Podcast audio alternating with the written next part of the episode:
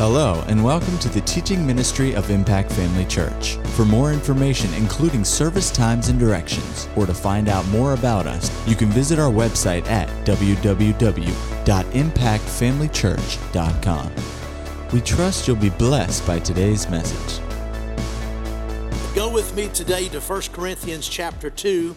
You'll notice that we're going back to the passage that we uh, spent a lot of time in last Sunday. And, uh, you know, I don't, I won't have time to say everything that I said last Sunday because we want to go further. But you know, when you, when you start delving a little bit deeper into the Word of God, and we talked about that, that last week, that the Bible talks about the difference between the milk of the Word and the meat of the Word. We, heard, we read that over in Hebrews chapter 5 and chapter 6. And, and, and the writer of Hebrews said, leaving the fundamental, the basics, uh, the rudimentary elements of Christ, let us go on to maturity. And so, you know, whenever you start going a little bit deeper in the Word of God, most of the church just lives on milk. I said most of the church lives on milk. Most of the preaching is milk because people don't want to be controversial. And so when you begin to go a little bit deeper into the Word of God, sometimes it will sound like you're trampling on certain doctrines, certain established truths, certain things that are fundamental, and it's because people don't really think. And so I have the habit of always going back or trying to go back and always cast everything in balance and say, now I'm, I'm saying this, but I'm not saying these other two or three things. But you know, you just can't, you just can't uh, preach an omnibus message every time you get up and preach. You just can't just cover everything in the Bible and put everything in balance. And so that's why you need to come every week. Amen. You need to be here every Sunday. I do series of, I don't really sermonize. I don't preach a three point sermon point one, point two, point three, in conclusion, and then a benediction. That's not the way I minister. And so I minister by teaching the Word of God in series, and every every lesson is built on the previous lesson. And if you're not here on a regular basis, you miss out on a lot. And and then I'm not able to go back and cover everything. And if you're not and if you're not careful, if you're not diligent to go back during the week and listen to the messages that you missed, go online and listen to them. Uh, sometimes you can get the wrong uh, conclusion, but you know, whose fault is that? Amen. It's not my fault. Amen. Because, like I said, I just can't cover, you know, in, in, in any message everything that needs to be said about a subject. And so we're going a little bit uh, further and a little bit deeper into the Word of God and in uh, the areas of our authority in Christ. And so in 1 Corinthians chapter 2, we talked about this last week, and I just want to pick up on a couple of thoughts here. 1 Corinthians chapter 2 and verse 6, he said, However, we speak wisdom among those who are mature, yet not the wisdom of this age, nor of the rulers of this age who are coming to nothing. Notice he's talking about the wisdom of God and the wisdom of this age or of this world. And he's taught there that the wisdom of God is different than the wisdom of this world. Amen. And then he goes on to say in verse 7 But we speak the wisdom of God in a mystery the hidden wisdom which God ordained before the ages for our glory, which none of the rulers of this age knew, for had they known, they would not have crucified the Lord of glory. And again, we're not, he's not talking about the civil rulers of this age. He's not talking about the Roman Empire and the, the emperor and the governors and, the, and, and so forth. That's not what he's talking about. He's talking about the spiritual rulers of this age. And we pointed that out last week and showed you the scriptures that, that that uh, illustrated that. And he said that the rulers of this age, none of them knew this wisdom. The reason they didn't know it is because it was and is hidden from them. He calls it the wisdom of God, he calls it a hidden wisdom. But it's not hidden from us, it's hidden from the world, it's hidden from uh, the rulers of the darkness of this world, and it's hidden from those who, who live in darkness, but it's hidden for us. See, the word mystery there uh, comes from the Greek word mysterion, and it is the word that we derive our English word mystery from. But in the English, the word mystery has the connotation of knowledge withheld. But the, but the, the Greek word that's translated mystery, uh, mystery, this word mysterion, it's, it's wisdom or information that is withheld, but it's revealed to those who are initiated. We talked about the, uh, the, uh, the cults that existed in Bible times, the secret societies and how they had their mysteries, and the only way you could uh, uh, gain the knowledge of those of those secret societies was to be initiated into those societies. And when you were initiated in whatever the the, the ceremony or the rite that you went through a, a, passage of initiation then you were given the secrets of that society. Well the holy spirit chose that word that applied the, those secret societies and used it in the new testament to show that god has secrets preserved and hidden for the church they're not hidden from us, they're hidden for us, and they're revealed in the New Testament. But even though they're revealed in the New Testament, you still have to have the Holy Spirit in order to understand them. We go on reading there, he, he brings that out. he said, The rulers, verse 8, none of the rulers of this age, for had they known, they would not have crucified the Lord of glory. As it is written, Eye has not seen, nor ear heard, nor entered into the heart of man the things which God has prepared for those who love him. But God has revealed them to us through His Spirit. For the Spirit searches all things, yes, the deeper things of God. And so these things have been, have been given uh, to the church. These, the, the, the wisdom that he's talking about here belongs to every born again Christian. The new birth is the initiation into the body of Christ, into the family of God. That's how you pass out of darkness and into light by being born again, by believing on the Lord Jesus Christ and his death, burial, and resurrection, confessing him as Lord, as your Savior. When that when a person does that from his heart, he is born again and he comes into the family of God and into relationship with God. And then because he is of God now, then there are things that belong to that believer that didn't belong to him before. And there is wisdom and understanding about what we have, who we are, what belongs to us in Christ that is available to us. And, and everything contained in the mystery is the present tense uh, possession of every believer. But not every believer knows about it because you have to have the Holy Spirit reveal it to you. Now, it's not when we talk about the Holy Spirit revealing it, we're not talking about some kind of revelation out here outside of the Word of God. Anytime the Holy Spirit brings revelation, it's going to be in line with the Word. The primary way the Holy Spirit reveals things is by revealing His Word. And when He reveals the Word of God, understanding from the Word by the Spirit comes, and then you begin to see how that Word applies in your life and how you can walk in it what it means to you, what's available to you. Amen? And so, the thing that I wanted you to see from this that we pointed out last week, he said in verse number six, in verse number seven, six and seven, he said, We speak the wisdom among those who are mature, yet not the wisdom of this age, nor of the rulers of this age who are coming to nothing. Now, the way that's written in the King James, it's, it would suggest that it's something that is yet to happen.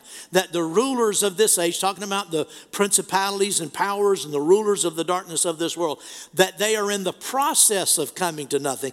This word simply means to be put to naught. To be, other translations refer to these rulers as the dethroned rulers. That's a present tense reality.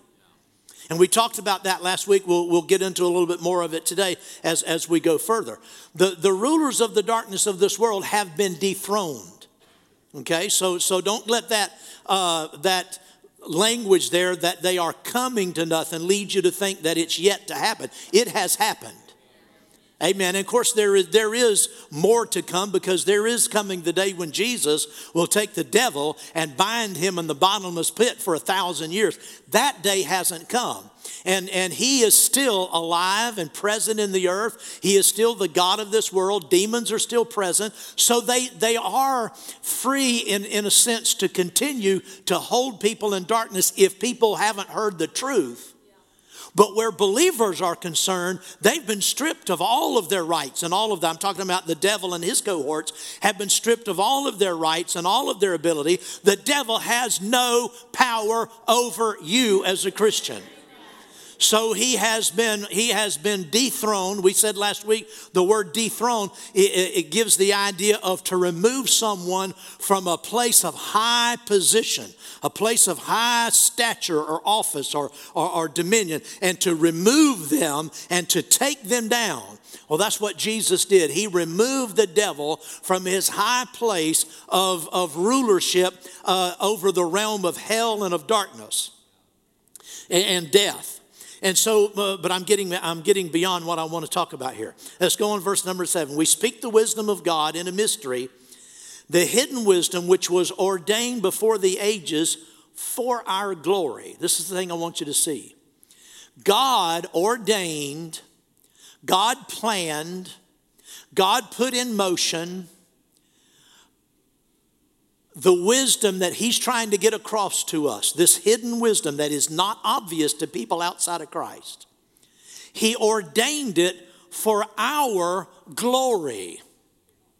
Now, I talked about the fact, go with me over to uh, Hebrews chapter 2.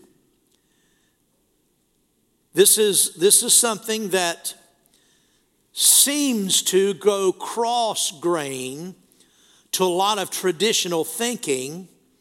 And again, it, it's only because people don't look at both sides of an issue.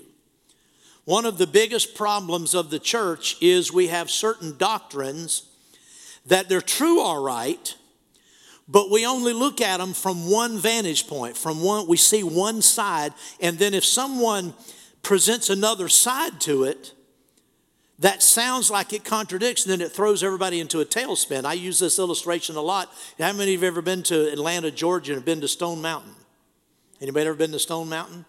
If you look at Stone Mountain from the from the uh, visitor side, where all of the are the the uh, Confederate uh, carvings and all are, and the train that goes up. If you look at that mountain from one side, you would, and, and if you were asked to write, a, you know, freelance, you know, just write a description of that mountain, you would describe it one way. If you come up the mountain from the other side, which I've done, I've hiked to the top of that mountain.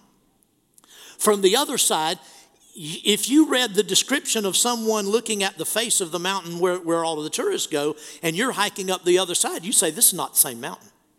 This could not be the same mountain. The two do not even resemble one another, except that they're both granite. They look entirely different. Well, Bible truths are that way. And, and, sometimes, like I said, one of the big problems of the church is we only look at certain truths from one side. There's another side. And, and if you don't have them in balance and understand how the two sides work together, you can, you can become alarmed and think, well, the preacher's preaching something that's contrary to what I know to be true. No, it's, the, it's just another side to it. Now, here's, and here's what I'm talking about. It says that God ordained this wisdom that He's trying to get across to the church. He ordained this wisdom for our glory. Have you found Hebrews chapter 2? now I'm reading from the sixth verse, and this is a direct quote from the eighth psalm. You don't have to turn there, but if you turn to the eighth psalm, you would see the same passage, and he's quoting the eighth psalm. And he says in verse Hebrews 2 6, he says, But one testified in a certain place. That's that's David testified in the book of Psalms, saying, What is man that you are mindful of him, or the Son of Man that you take care of him? So he's talking about mankind. Do you see that? What is man that you are mindful of him, the Son of Man that you take care of him? You have made him a little lower than the angels. Now, notice, you have crowned him with glory and honor and set him over the works of your hands. You have put all things in subjection under his feet. Who is he talking about? Man. Who is he talking about? Man. Did, is, did, did you read it? What is man that you are mindful of him?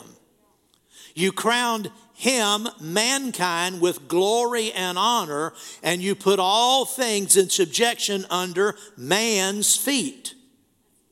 Okay?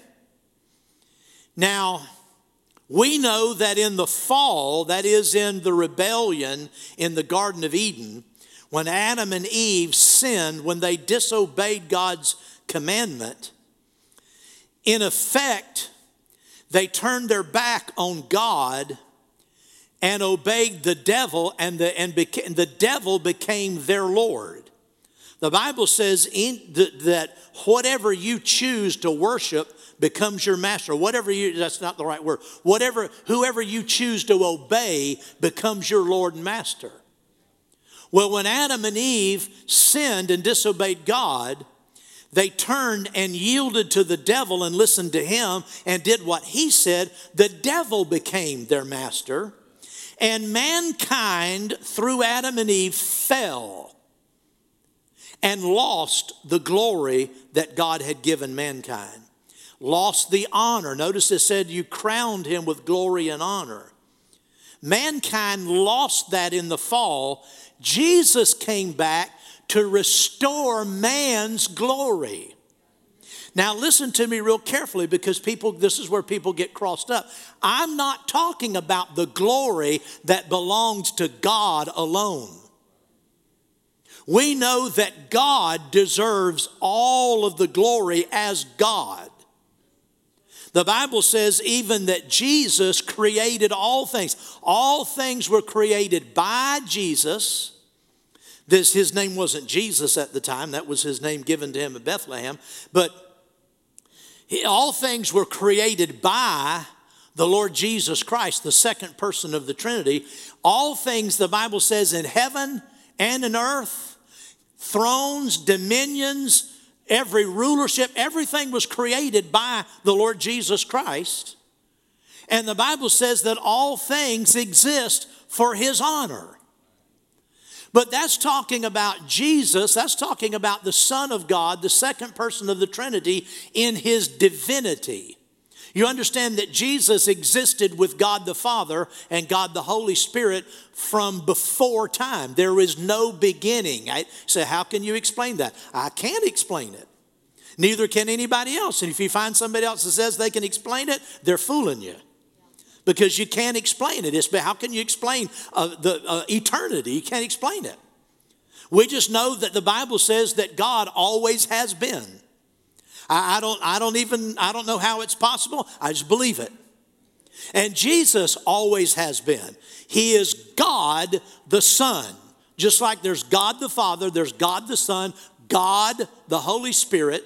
We call that the Trinity. And in that sense, there is glory that belongs to God only.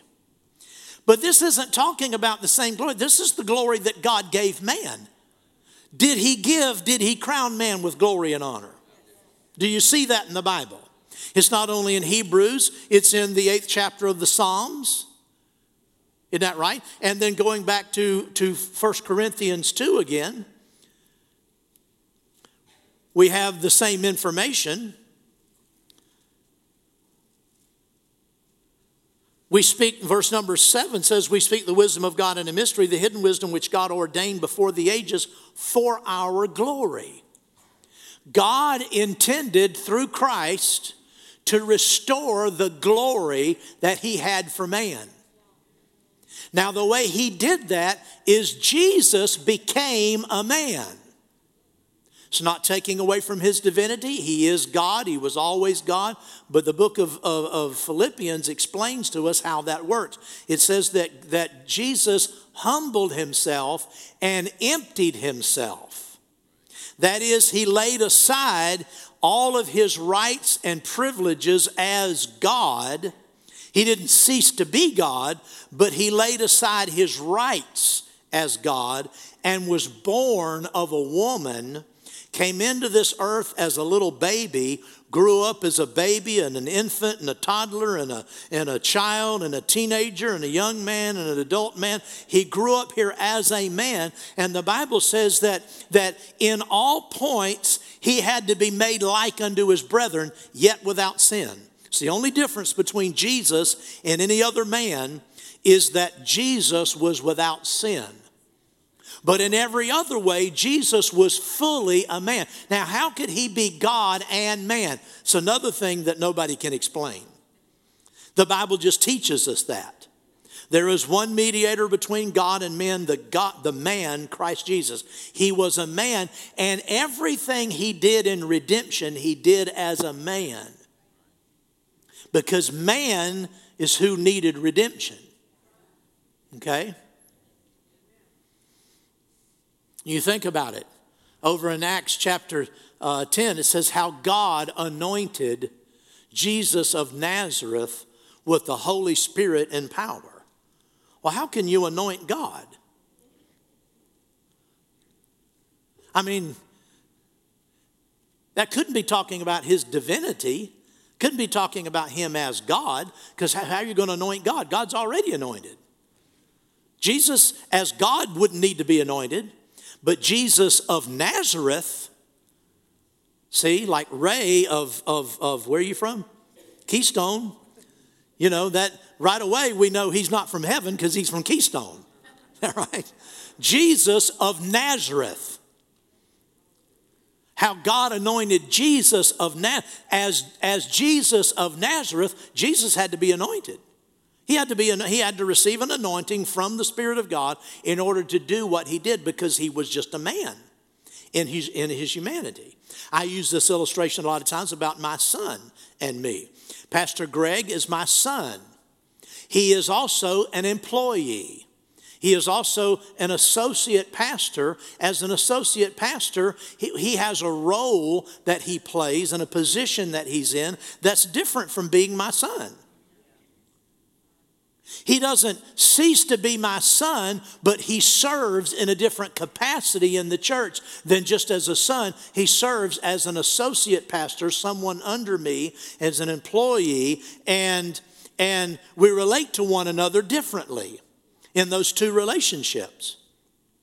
Sometimes I come by his office or I pick up the phone and I buzz him and I say, What's the status of such and such? Give me a report. What are you doing? What, you know, have you called so and so? Or, you know, what's going on? He'll give me a report. And I said, Well, I want this done by the end of the week. I'm not talking to him as my son, I'm talking to him as associate pastor. But then I might come into the office later in the day and say, By the way, your mom made some, uh, uh, some rice and, and chicken and rice, and she brought me a bowl of, would you like some of it? Or, or you can come over to the house on the way home from work and pick up some chicken and dumplings. Would you like that? His answer is always yes. I'm not talking to him then as an employee, I'm talking to him as my son. Well, God, Jesus was God, but he was also a man. And in redemption, he did what he did as a man in order to redeem man.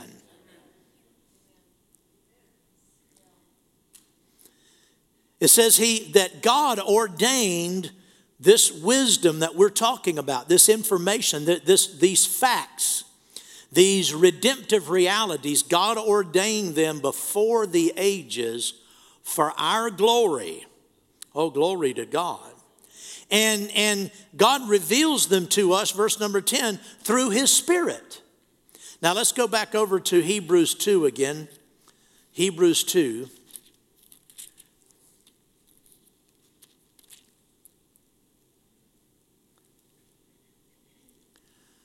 If you go over to verse 17, you'll see the verse that I referred to.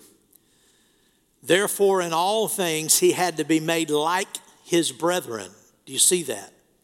That he might be a merciful and faithful high priest in things pertaining to God to make propitiation for the, pe- for the sins of the people. For in that he himself has suffered being tempted, he is also able to aid those who are being tempted. Amen. And then in, in chapter 4, since we're right here close, chapter 4, Hebrews 4, verse 15 says, For we do not have a high priest who cannot sympathize with our weaknesses, but was in all points tempted as we are, yet without sin. Thank God we have a high priest who experienced everything we experienced, but he never sinned. Glory to God. And because that, he is a faithful high priest. Glory to God. So go back to chapter 2, verse 14. Inasmuch then as the children have partaken of flesh and blood, he himself likewise shared in the same, that through death he might destroy him who had the power of death, that is the devil. Now, we pointed out last week, I don't have time to go into all, all of it. When it says he dis- that he might destroy him who had the power of death, it means that he might render him powerless. That other translation says that he might crush him, that he might paralyze him. The devil is still here, but his power over the Christian has been paralyzed. He has been dethroned where believers are concerned. Notice it says that through death he might destroy him or defeat him or bring him down who had the power of death. The devil had, the devil controlled, Satan controlled the realm of spiritual death. Before Jesus came, every person born into this earth eventually sinned and consciously and suffered spiritual death, and there was no way out. You couldn't be good enough, you couldn't try hard enough, you couldn't, you, there was just nothing you could do to get out from under spiritual death. Jesus came, and though he wasn't guilty of anything deserving of death, we're talking about spiritual death, not just physical death he yielded to death. And, and by doing that, he accomplished a great victory and he, he rendered inoperative, he, he set at naught the devil in his ability to control death. He took the power of death away from the devil. And that simply means that spiritual death is no longer a prison house with no doors, Jesus, when in, in the book of Revelation, he said, I am he who, who, am alive, who was alive, and yet I was dead, and I'm alive again forevermore. He said, and I have the keys, excuse me, the keys of hell and of death. Jesus took those keys from the devil when he defeated him, and he unlocked death and hell. Now, I'm not saying that, I, I, I thought about this after last Sunday. When I'm saying he's unlocked hell, I'm not saying people in hell can come out. You only make the decision, you're only able to make the decision to be free from spiritual death and hell in this life. See, if you choose to believe on the Lord Jesus Christ in this life, you'll step right out of spiritual death into eternal life. And because of that, hell will never be an option for you again.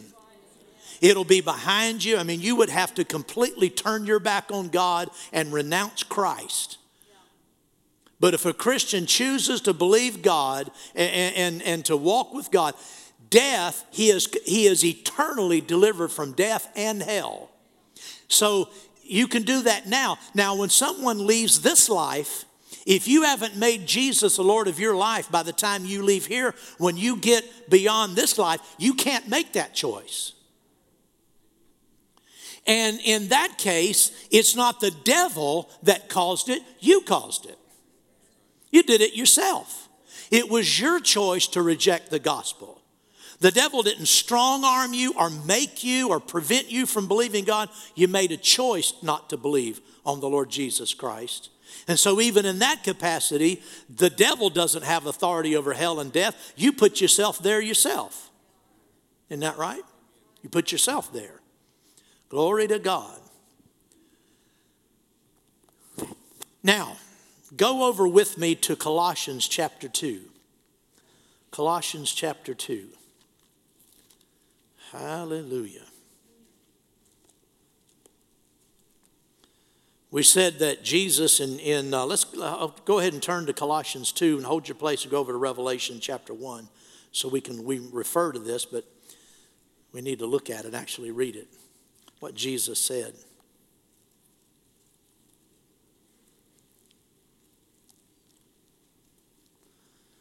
Verse 17 When I saw him, I fell at his feet as dead. But he laid his right hand on me, saying, Do not be afraid. I am the first and the last. I am he who lives and was dead, and behold, I am alive forevermore. Amen. And I have the keys of hell that's Hades, that's, that's hell. I have the keys of hell and of death. Well, where did he get those keys? How did he get them? It's obvious that it's something he didn't have. It's, it's obvious that it's something that he acquired. And notice he puts it in the connotation here, or in the context rather, that I was dead, but now I'm alive, and I have the keys of hell and of death. When did he get those keys? It happened during his death, burial, and resurrection. Sometime before the time he was raised from the dead, he got those keys back from the devil. He got the, he got the authority. That's what keys represent. They represent authority.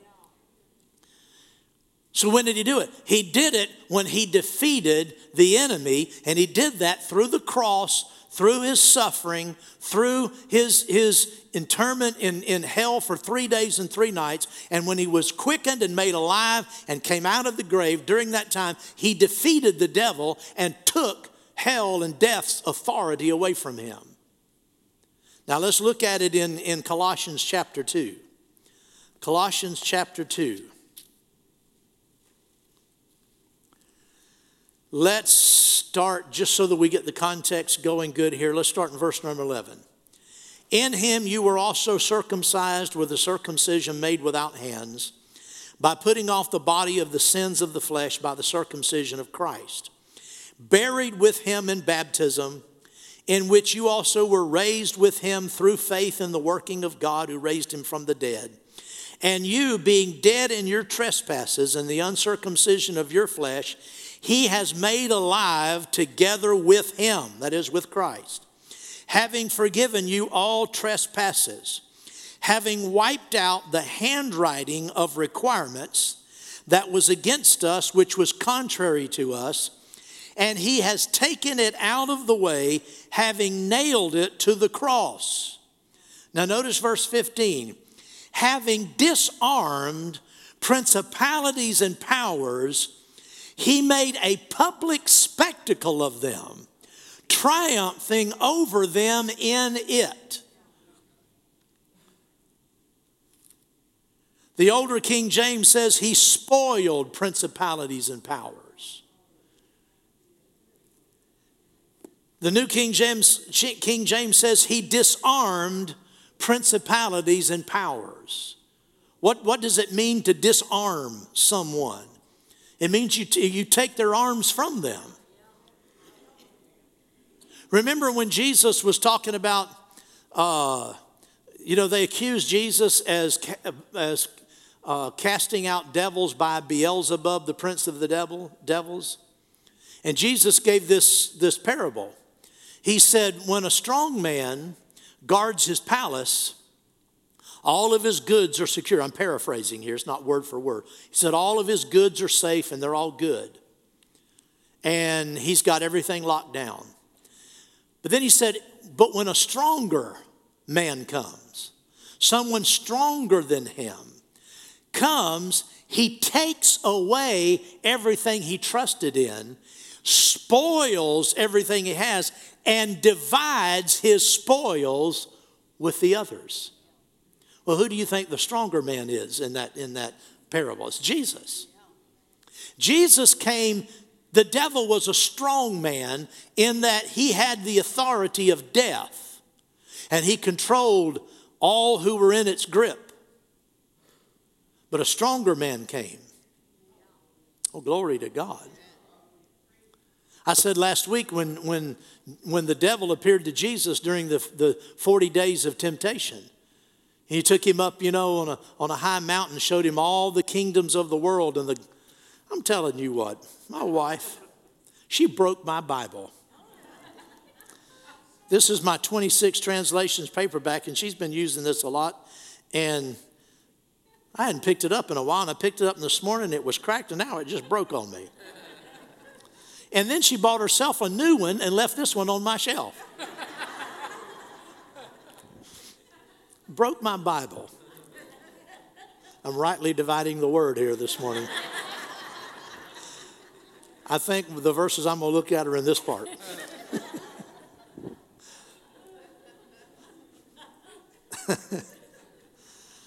Hallelujah. when, when, when the devil appeared to Jesus and offered him the kingdoms of this world and all their glory, people not understanding the Bible, I've read it in multiple commentaries, not just one. They say something to the effect that Satan was offering Jesus something that was not his to offer and something that already belonged to Jesus. It's not true. That's not true. When Satan, and Satan said, For this has been delivered to me, and I give this to whomsoever I choose. So these commentators said, Well, Satan lied, and it wasn't his to give, and all that belonged to Jesus. No. Now, it belonged to Jesus in the sense of being God, but Jesus wasn't tempted as God, he was tempted as a man. And as a man, it did not belong to him because Satan had that authority. Adam gave it to him when he bowed his knee to him and obeyed him. He turned over the authority and the dominion of this earth to the devil, and it was the devil's. Because if it hadn't have been the devil's, Jesus would have known it and he would have called him on it. But he didn't. And if he knew it and he didn't call him on it and he presents to us as though it's true, then Jesus is a partner to a lie. No, that's not the case. It was the devil's possession and it was his to give, but Jesus didn't fall for that, for that temptation.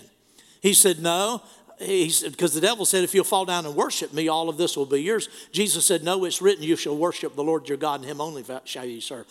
I don't know what Jesus was thinking, but I have a pretty good idea what he was thinking. He was thinking, I'm going to take it from you. You're not going to give me that authority. I'm coming to get it. I'm not going to bow down and worship you and have you give me something. I'm going to come and through death, I'm going to submit to spiritual death and I'm going to take that from you. And that's what he did. Hallelujah.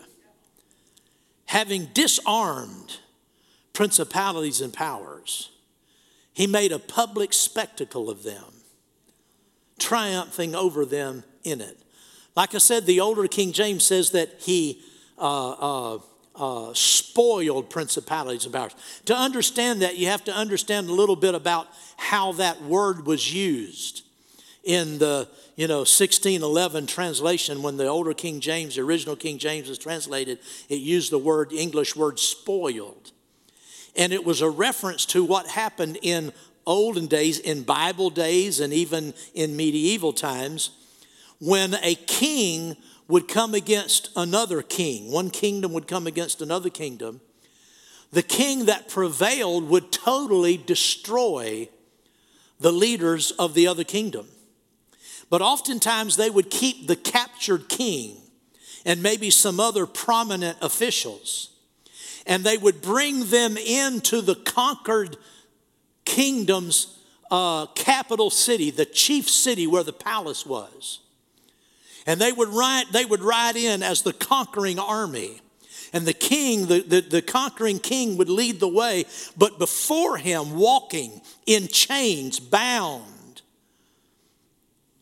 in, in awful shame, would walk the deposed king, the king that had been defeated. And the, and the victorious king would march that defeated king all up and down the streets of his hometown or of his capital city where his throne and his, and his uh, palace was and, and just lead him an open shame. And he did that for several reasons. He did that once, first of all, to humiliate that defeated king. To just, to just absolutely rub his nose in it, so to speak, just to humiliate him. Sometimes they would even go so far as, as these, after they did that, the, the conquering king would take that uh, defeated king and publicly execute him, cut his head off, and put his head on a pole, and maybe his body on another pole, and parade his carcass through the streets of that kingdom. And what was that designed to do? That was designed to, to instill terror in all of the subjects of that kingdom. They realize your leader is gone. The one you trusted in has been defeated. He can't do anything for you. He can't deliver you. He can't help you. You are now my subjects.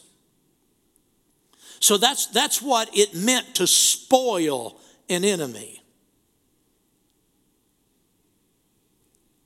It says here that Jesus, having spoiled principalities and powers, he made a public spectacle of them, triumphing over them in it, it being the cross. In other words, the, the redemptive plan of God, the death, burial, and resurrection, he triumphed over the devil, over evil spirits, over the whole realm of darkness, and, and, and made a public spectacle of the whole thing. Glory to God. Let me read this in some different translations. The Conybeare's translation says, he, and he disarmed the principalities and powers. Now, one, one translation or one of these might say he stripped. You'll see that sometimes certain translations. He stripped principalities and powers. And, and, there's a twofold application of that. Some of these translations uh, bring out the idea that the enemy, that Satan and his cohorts were arrayed against Jesus in his death and burial, that they, that they had him, that they had hold of him, and he stripped them off from himself. See, when Jesus submitted to death, he submitted to darkness. He, he became, the Bible says, he became sin. And as a sacrifice for sin, little did the devil know what was actually happening. The devil took Jesus in, in his death on the cross as a, as a sacrifice for sin. The devil took possession of him. I'm talking about the man, Christ Jesus. I'm not talking about him as God. Talking about him as the man, Christ Jesus. The devil took possession of, I don't mean he possessed him, I'm not, that's not what I mean, took control of him. And Jesus suffered subjugation to the devil. But when the penalty for our sins was paid, I, I, when I get to heaven, I want a replay of this. Something happened. When the penalty for my sin and your sin was paid, there came a voice, a flash, a shout from glory from somewhere that shook the caverns of hell, just shook it. And Jesus was suddenly made alive.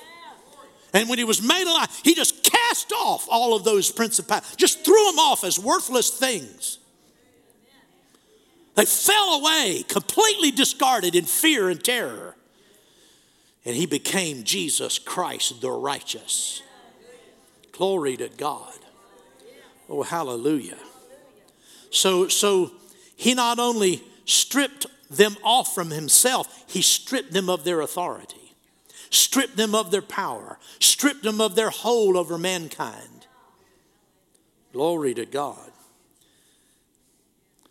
The 20th century translation says he rid himself of all the powers of evil. Weymouth's translation says, and the, and the hostile princes and rulers he stripped off from himself. The Knox translation says, and the dominions and powers he robbed of their prey. The Phillips translation says, and then, I'm going to hold that one because there's another part to that.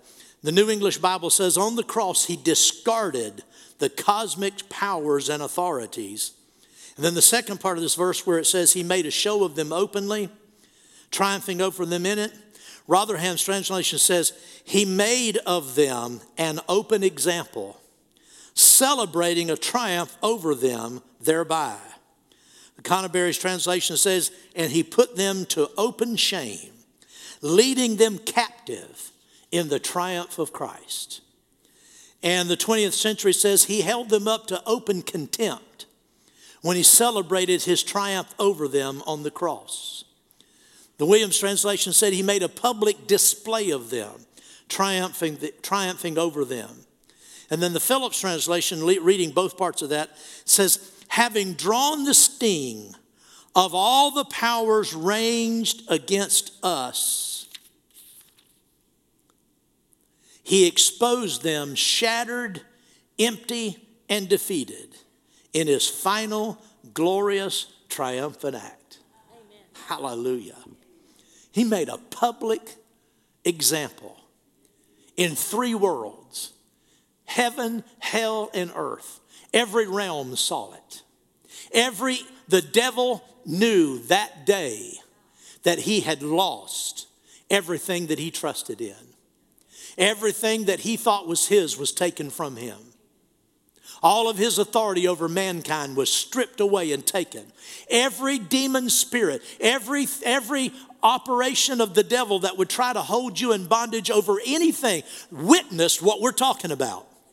The devil witnessed it. Every evil spirit witnessed it. They saw it. They were there. They were present. Glory to God. He celebrated his triumph over them.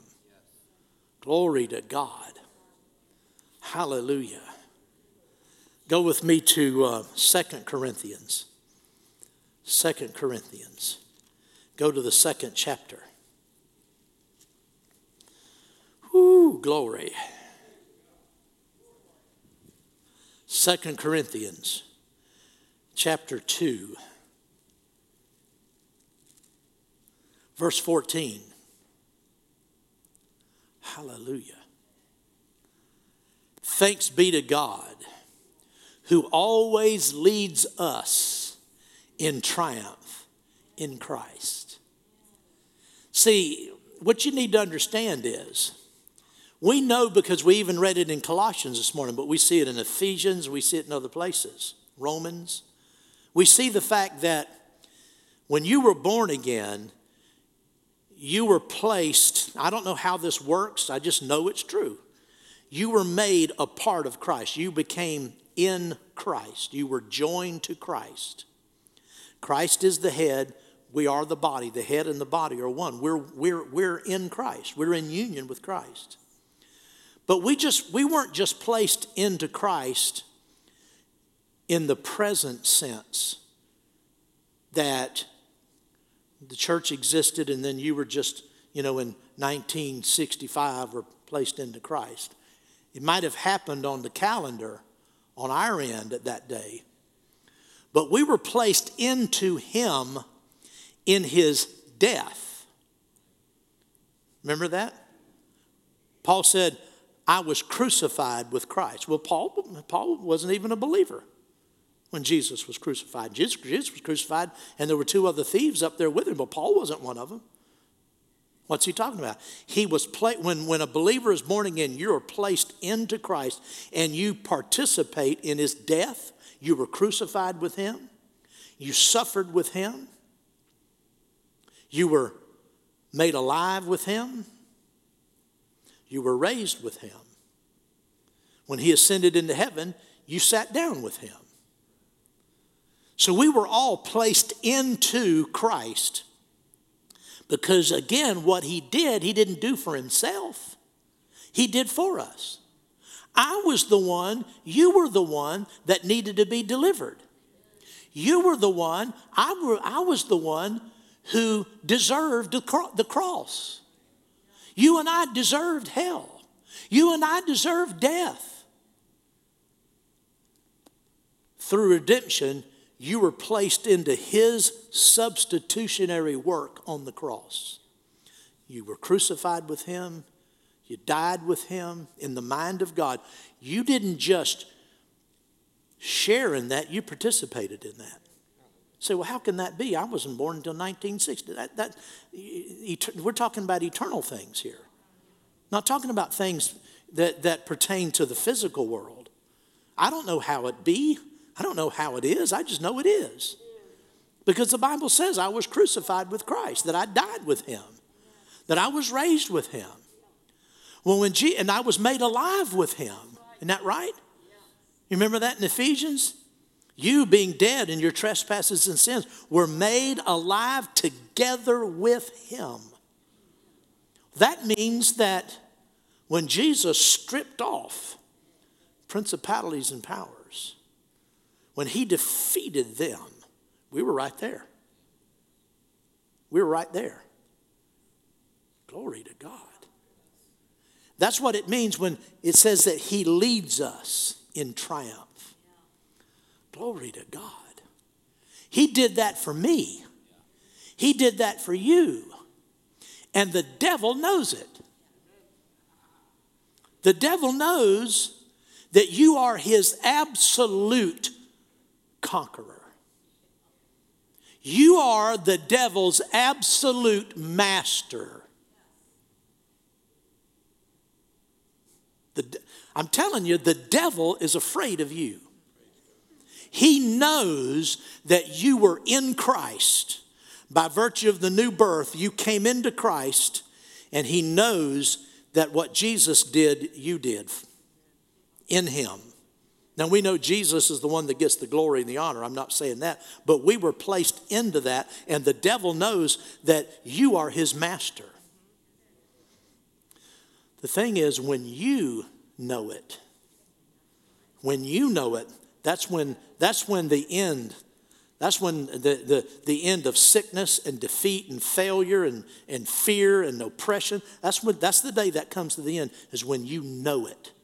When you know that you are the devil's absolute master through Christ.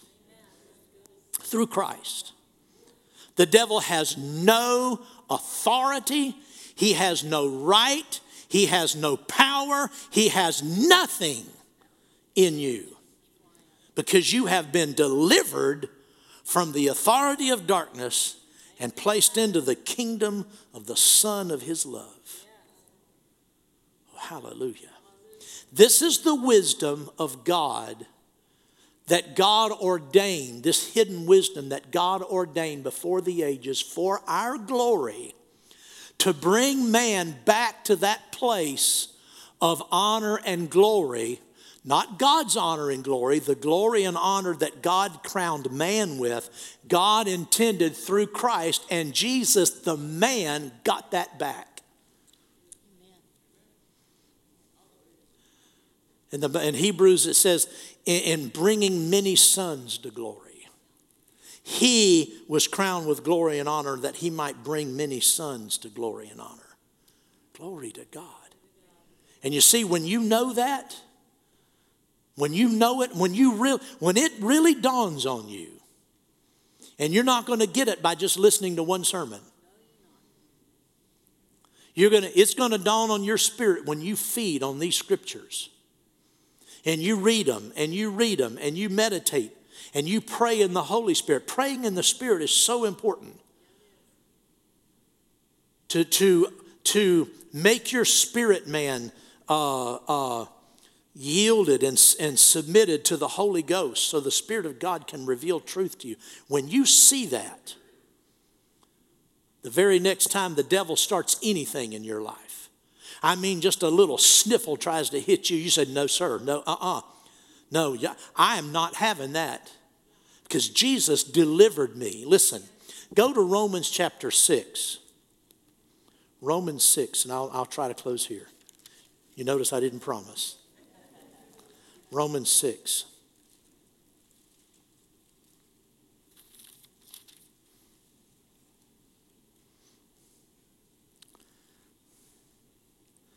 Verse 12 says, let's start in verse 11. Likewise, you also reckon yourselves to be dead indeed to sin, but alive to God in Christ Jesus our Lord.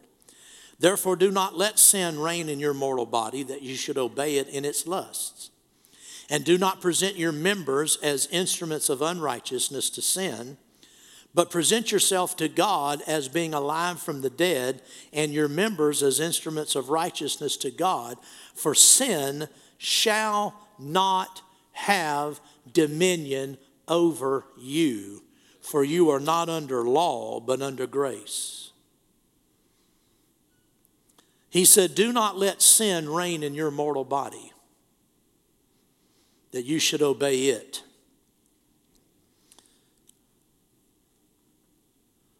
Reckon yourselves to be dead to sin.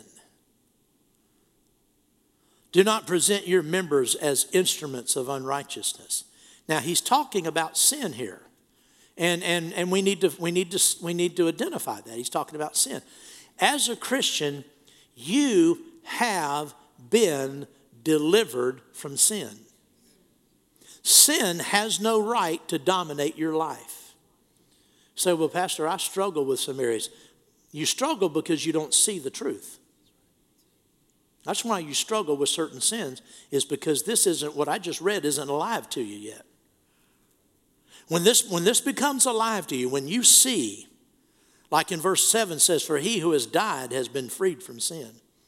When you realize that you died with Christ and that you've been freed from sin, when temptation comes, you'll say, No, no, I'm free from that. Those old habits, the reason you're still struggling with those habits is you haven't seen this yet.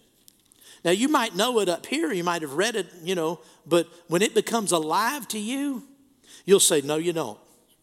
No, you don't. I'm not yielding to that. I'm not giving in to that sin, not again. I've been freed. Well, sin, where does sin come from? From the devil. Isn't the Satan the author of sin? Well, sin is, is, is, uh, is a, a, a result of, of the devil. It's the devil's work. You could say this the devil will not have dominion over you. Verse 14, for the devil shall not have dominion over you. Sin shall not have dominion over you. That means oppression shall not have dominion over you. That means sickness shall not have dominion over you. What, what, what, where did sickness come from? Sickness is the, is, the, is the disgusting child born of its father, the devil, and its mother, sin. That's where sickness came from. That's where it, that's how it got into the earth. Was through man's disobedience. We've been redeemed from all of that. Sin will not have dominion over me. Sin shall not have. The devil shall not have. Sickness shall not have. Oppression shall not have dominion over me. Lack and failure and discouragement and despair and depression shall not have dominion over me. When you see this, it's the end of all of those things in your life. You'll rise up and say, Nope, you've done that before, but you're not doing this now. I know what belongs to me. I, I was there with Christ I died with him. I was buried with him. I was made alive with him. I was raised up together with him. Glory to God. And we're going to see a little later, I was seated with him in heavenly places in Christ Jesus. And no, you don't. I'm not taking the cold. I'm not taking the flu. I'm not taking despair. I'm not taking anger. I'm not taking, I'm not taking it. I'm not taking oppression against my mind, against my body, in my family. I'm just not taking anymore because I have been delivered.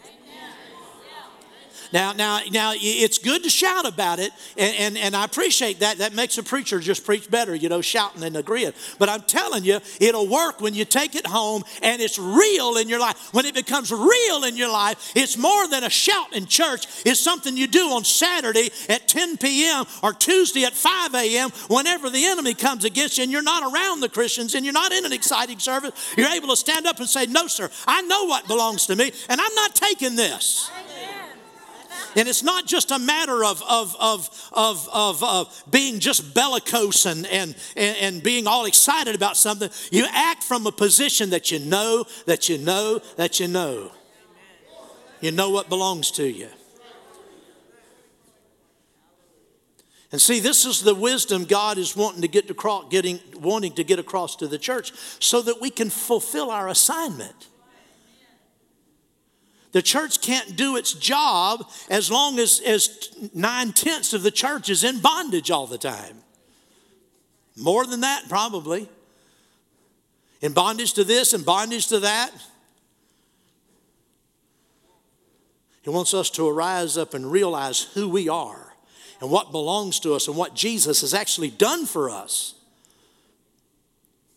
Where we are, what we have and see the devil for who he is a cringing, pitiful, defeated, dethroned individual who only rules people by deception. It's the only way he keeps people in bondage is by deception. And when you see the truth, you'll, you, you, you'll, you'll, you'll be free from that deception. Oh, glory to God. Hallelujah. Ooh, praise the Lord. Hallelujah. Glory to God. We have absolute, you have absolute victory over the devil. Absolute victory. Well, Pastor, that sounds really good. I sure wish it was so. Just stay with it. Just keep reading these scriptures we went over this morning. Meditate on them, feed on them, pray in the Spirit. Ask God to show you, to reveal these things to you. Glory to God. When they go off, when they go off on the inside of you, when, they, when you see it, glory to God, you'll rise up. You'll rise up. Life will be different. I'm telling you, life will be different.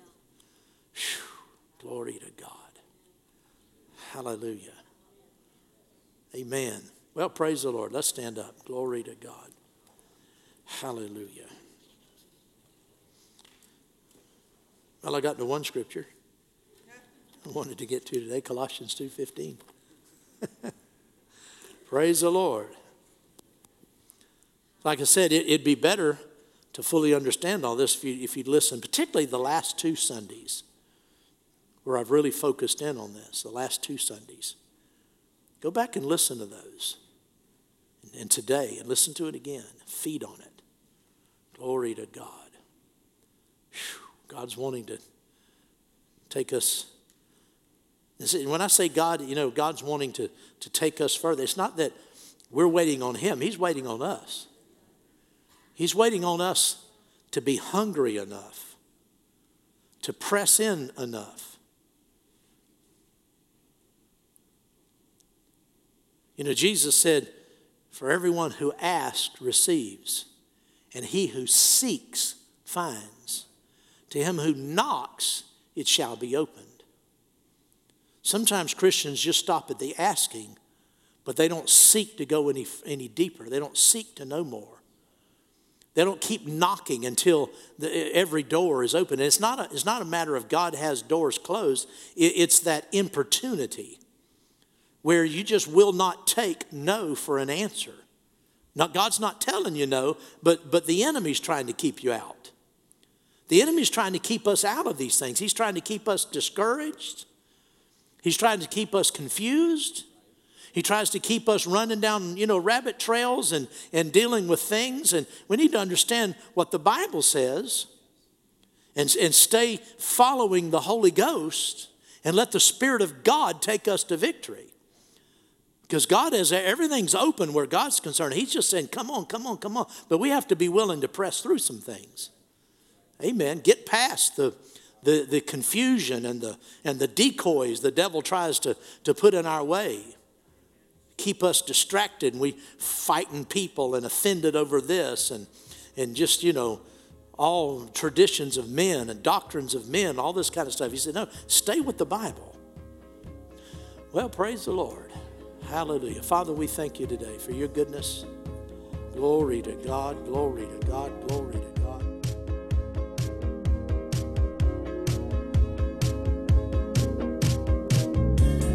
At Impact Family Church, it is our desire to see you blessed through the power of the Word of God. We have been helping people to change their world for over 25 years through our dynamic ministries and teaching. If you are going to be in the North Central Florida area and are interested in attending our services, or just want more information about us, you can visit us online at www.impactfamilychurch.com.